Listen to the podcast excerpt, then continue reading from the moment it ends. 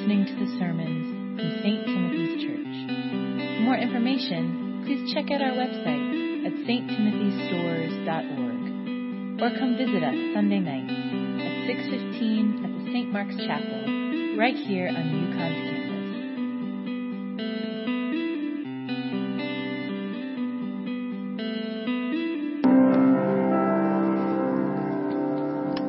And Father, we do proclaim that you are greater. Do greater things, Father. We ask for so little and you offer us so much. So tonight, Father, we come with expectant hearts. Tonight we are going to bring our needs and lay them at your feet and ask you to do more than we could ever ask or imagine. Because we believe you are greater and you can do greater things. And all God's people said, Amen. Amen. Well, you guys can grab a seat. And thank you, Maggie.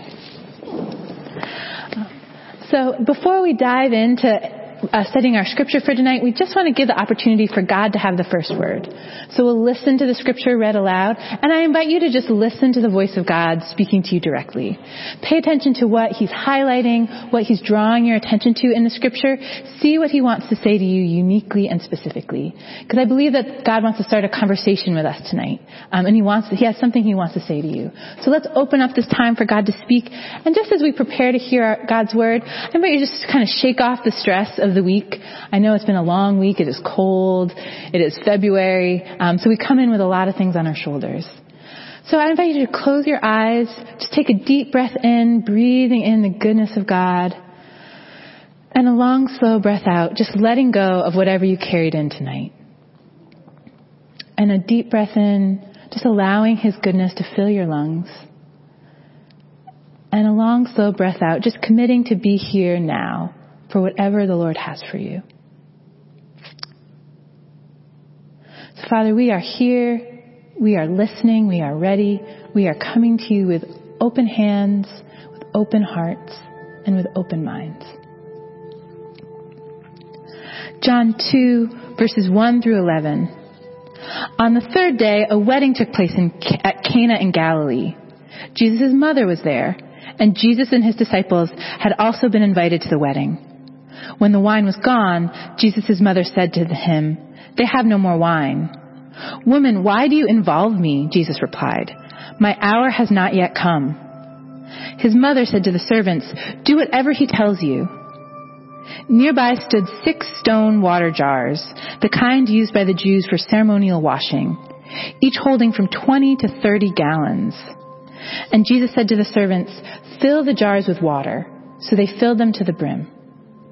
Then he told them, Now draw some out and take it to the master of the banquet. And they did so. And the master of the banquet tasted the water that had been turned into wine.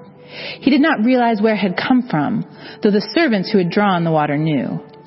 Then he called the bridegroom aside and said, Everyone brings out the choice wine first, and then the cheaper wine after the guests have had too much to drink. But you have saved the best till now. What Jesus did here in Cana of Galilee was the first of the signs through which he revealed his glory, and his disciples believed in him.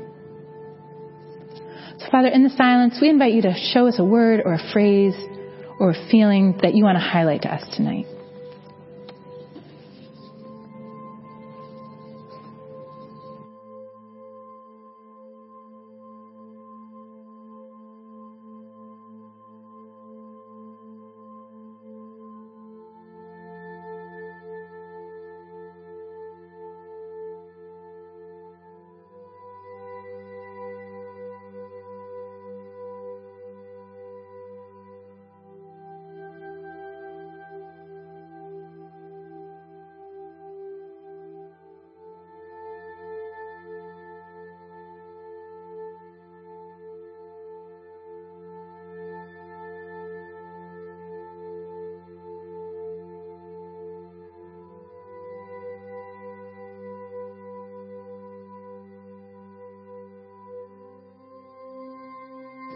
Yeah, absolutely.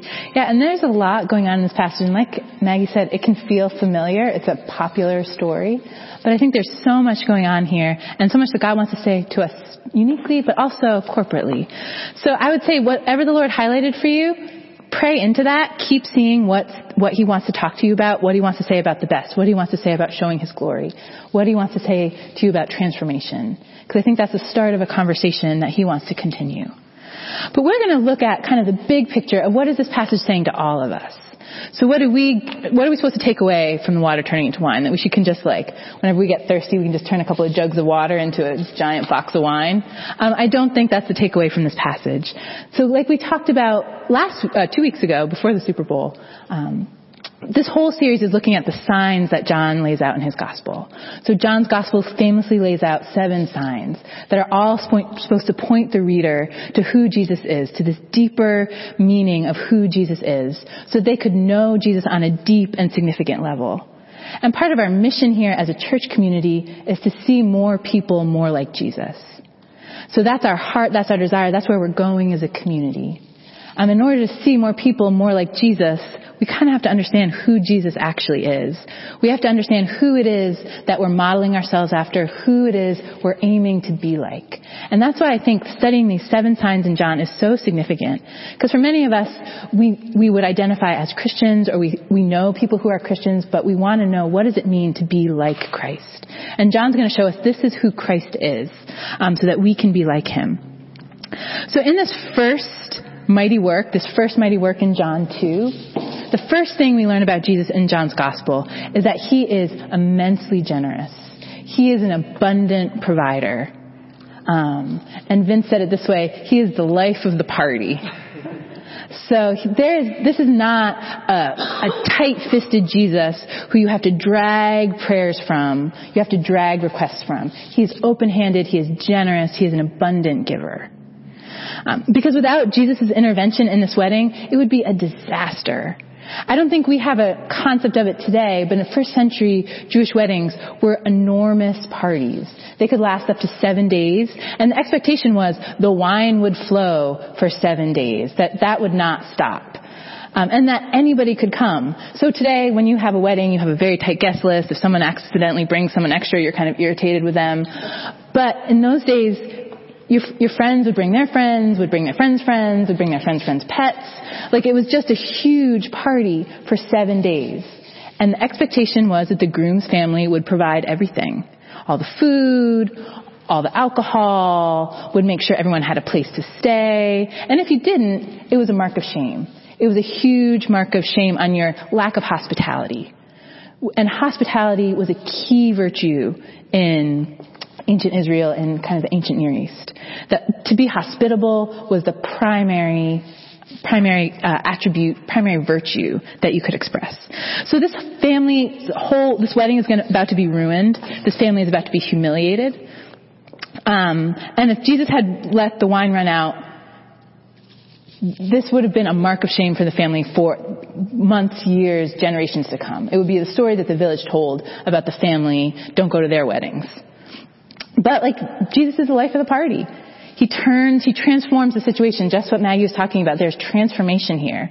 There's a transformation from shame to joy, from not enough to best, from lack to abundance, from the party's over, the party's just getting started. They could go another seven days on the wine that Jesus gave them. So in John's gospel, we encounter Jesus. This first sign is supposed to show us that Jesus is an abundant provider. He is a generous giver. He doesn't withhold from his people when they ask. And I think sometimes we don't think of Jesus this way. We don't think of Jesus as an open-handed giver for some of us, maybe you've had that experience where you're down to your last dollar, you're down to your last drop, you're down to your last hope, and Jesus has come through.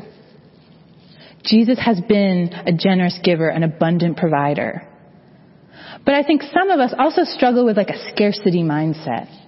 That there's just not quite enough. That there's not quite enough for us, that there's not quite enough money, enough time, enough provision, and we lay at, awake in bed at night wondering, how are we to do this? How are we to make it? Can we get through this? Will he provide? Hopefully, but we're not sure. And I think there's really a scarcity mindset there that there's just not enough for everyone. There's not enough to go around. But this passage is supposed to show us in blinding light, Jesus is not a scarcity Messiah. There's not just enough to go around.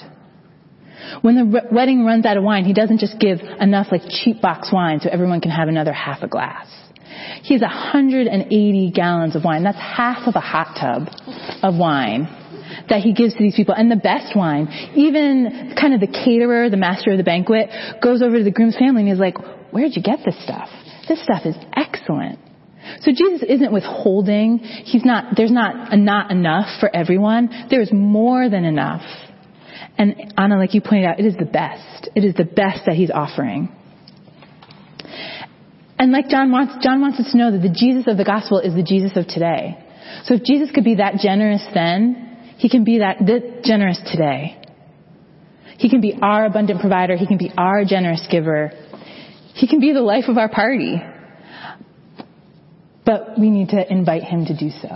So I want you to just take a minute. We're just going to pause here for a second and think about what is a need that we have. It can be anything, any area of your life, any um, a financial need, um, uh, like an emotional need, a relational need, uh, like a, just a, a, need for hope for the future. Just think about it for a second, and you can write it down if you'd like to in the bulletin. Just think about kind of going through where you are right now in this space in this time. What is the need that you have? Big, small, major, minor, what is the need that you have right now? Right here and right now.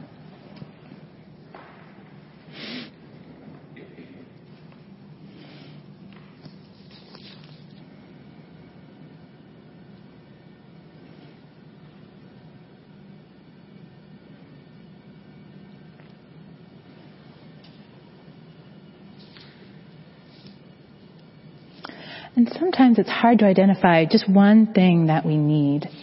But I think it's a good practice to kind of review where you are, how you're feeling, and identify this is the thing that I need. Whatever it is, whatever it might be, this is the thing that I need right now. Um, and not to be ashamed of that. And so once you have your need in mind, we're going to come back to this passage because what's very, what's really interesting to me in this passage is that Jesus is an abundant provider. He is a generous giver. There's nothing he withholds from these, this community, these people. But he only does so because Mary asks. He only gives because Mary comes to him and says, there's no more wine. And you might think, we know Jesus is as all knowing, is all powerful, could have just known ahead of time, oh, this party's running out of wine. I'm just going to connect them with a little bit more. Nobody has to know. I don't want this to be a big deal. But he doesn't. That's not how this miracle works. Mary asks, she comes to him boldly, she comes to him expectantly, and she says, they have no more wine. Which to us seems more like a statement than a request. But there's an implicit request there. Like if I were to say to Vince, we have no more milk. I'm not just letting him know an interesting fact about our refrigerator. I'm letting him know we need more milk or Charlotte's going to freak out. So go to the grocery store, please. And that's what's going on here, this kind of familial communication.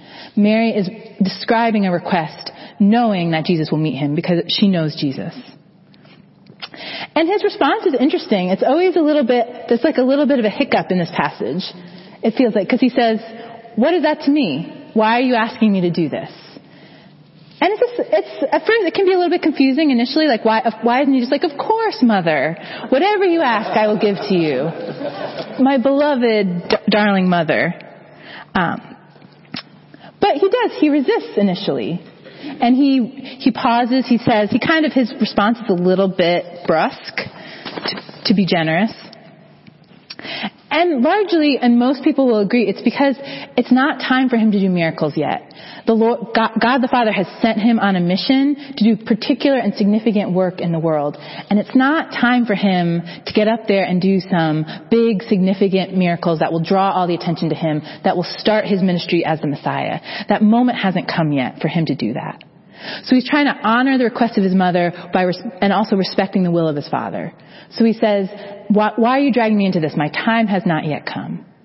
But because he's Jesus, because he's the abundant provider, because he's the generous giver, he fulfills her request. So he finds a way to respect the will of the Father and honor the request of his mother. And he does a quiet miracle, a small miracle, a miracle that isn't big and showy and points all the signs to him and says, look, I'm the Messiah. I can do anything that you ask. But he honors the request of his mother and she knows he will. This is what I think is so great about Mary in this passage. She knows Jesus. She knows her son. She knows her boy.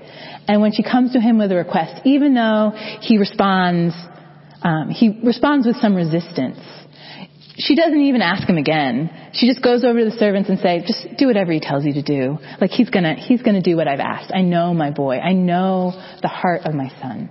I know him as the Messiah. And I know that he will not deny a request.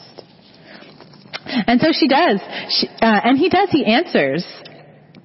He answers her request, even though he initially resists, he answers. And that is often my experience with Jesus. Is that what sometimes feels like resistance is just saying this is not the right time, this is not the right moment, this is not going to go in the way that you might have expected, but I will answer your request. In my lifetime, I've never known Jesus to fail to answer one of my requests. It might look different, and it might be in a different timing than would have been my preference, than was my prayer, but I've never known him to deny one of my requests.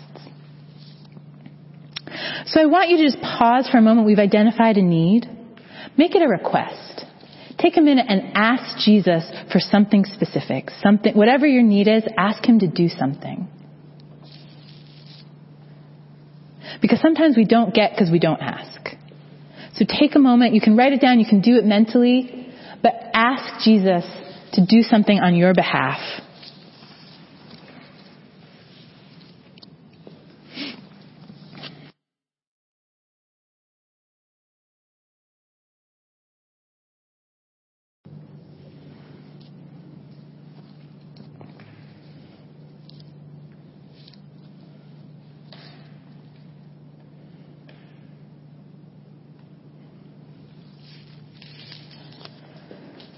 And whatever you're asking Jesus to do, I would say keep asking. If you've asked before and you're still waiting, keep asking.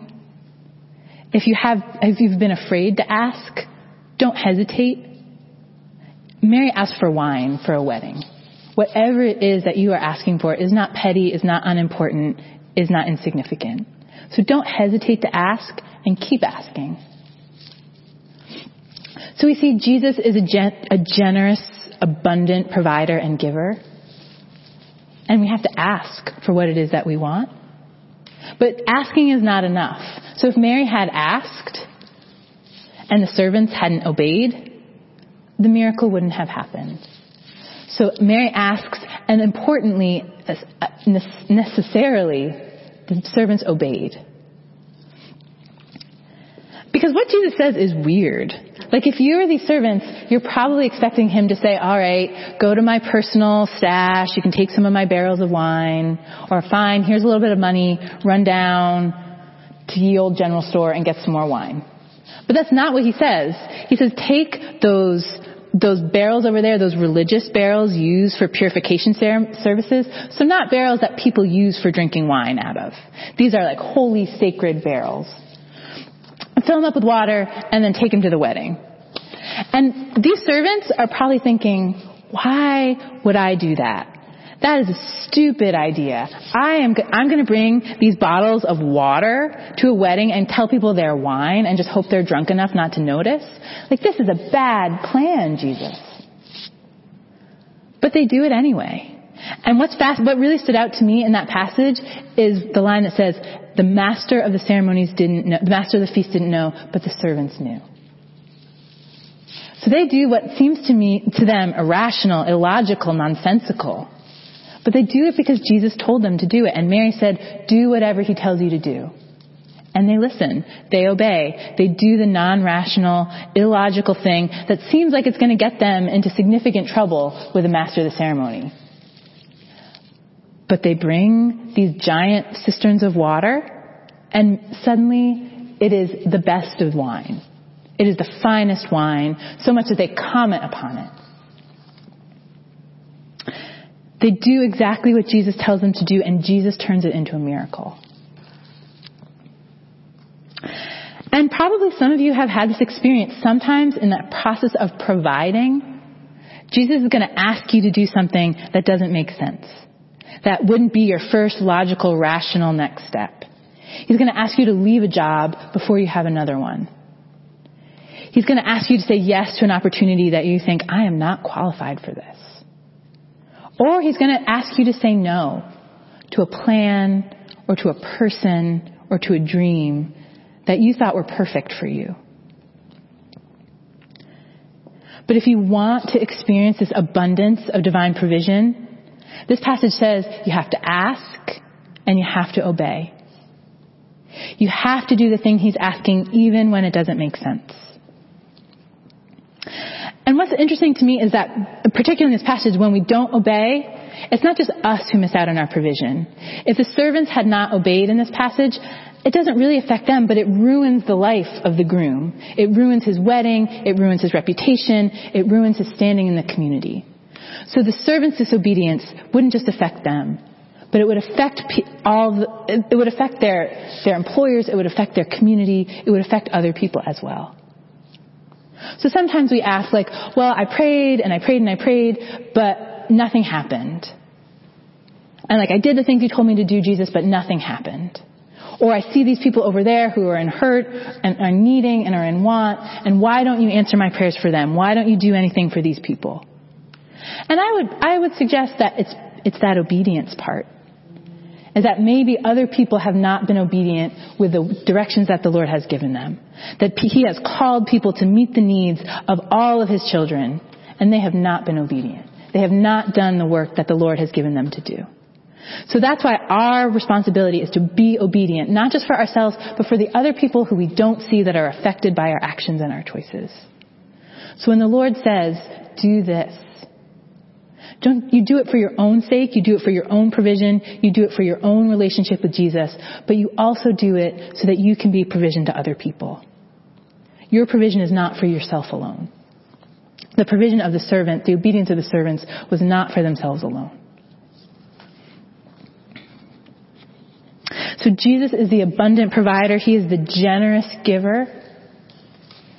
And he invites us to participate. He invites us to participate in the provision and the giving and the blessing.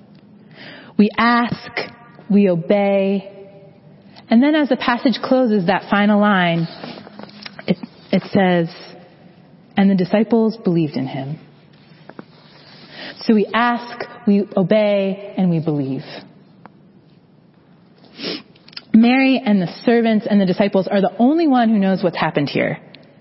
Jesus, this is a quiet, private, personal, mighty work, miraculous deed, miracle. They see him provide and they believe he is the provider. No one else knows. No, no, one at that hundreds of people at the feast knows. The groom doesn't know. The bride doesn't know. The master of ceremonies doesn't know. But they don't need to know. It's not, not important. Who needs to know are the people who are giving up their life to follow Jesus. And that is the disciples. Just before this chapter, Jesus called five disciples. Philip, Nathaniel, Peter, and, and an unnamed, I can't remember the other two. One is unnamed. He called them to follow him. And this is the first thing they see him do. This is the first thing they see him do after they've given up everything. They've left everything behind to follow him. They see him do this miracle, this small, seemingly minor miracle. And they believe. It turns them to belief. And, and I think the same opportunity is afforded to us. When we ask and we obey and we receive, the opportunity is on us to believe. And I would imagine that all of us have experienced God's provision in different ways at different points in our life. And then we've gone on to worry if we would receive it again. So the next time a situation arose up, the next time we found ourselves in difficult circumstances, the next time we didn't know what to do, we forgot this last part. We forgot to believe. And th- I think this is the hardest part. This is the hardest part for me. I have no trouble asking. I'll ask Jesus all day long for the things that I want, and I'll ask everyone I know to ask along with me. But the believing part is hard. The believing part when you're waiting, the believing part when you're hoping, the believing part when you're on to the next challenge and you're not sure, is Jesus still here with me? The believing is the hard part, but the believing is what makes you a disciple. The believing is what makes you able to follow Jesus wherever he goes. So I would say ask, obey, and then believe. Believe that he will not abandon or forsake you. Believe that he is abundant giver, the generous provider. And I hope that as you look back upon your life, you will see again and again and again, here's where Jesus met me. Here is where he met me. Here is where he met me. And I can believe and I can tell you to believe likewise. So I would encourage you when you see your need answered, we've identified a need, we've asked, um, I, I forgot to tell you to listen for directions. I skipped that whole part because I got excited. Uh, but I would say when you leave here tonight, spend some time with Jesus. See if he gives you some directions about what to do, about where to go, about how to obey him as he works out your request. That's your homework for tonight is go home, spend some time with Jesus and see what, what he's asking you to do. And then when he does it, believe. Share your hope and believe that the Lord is good and He has been good to you and He will continue to be good to you. I believe that for you, but I want you to believe it for yourself.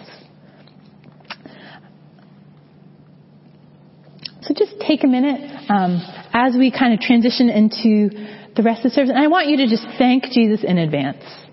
He, maybe he hasn't answered your need yet, but just close your eyes and thank him in advance because you believe that he will.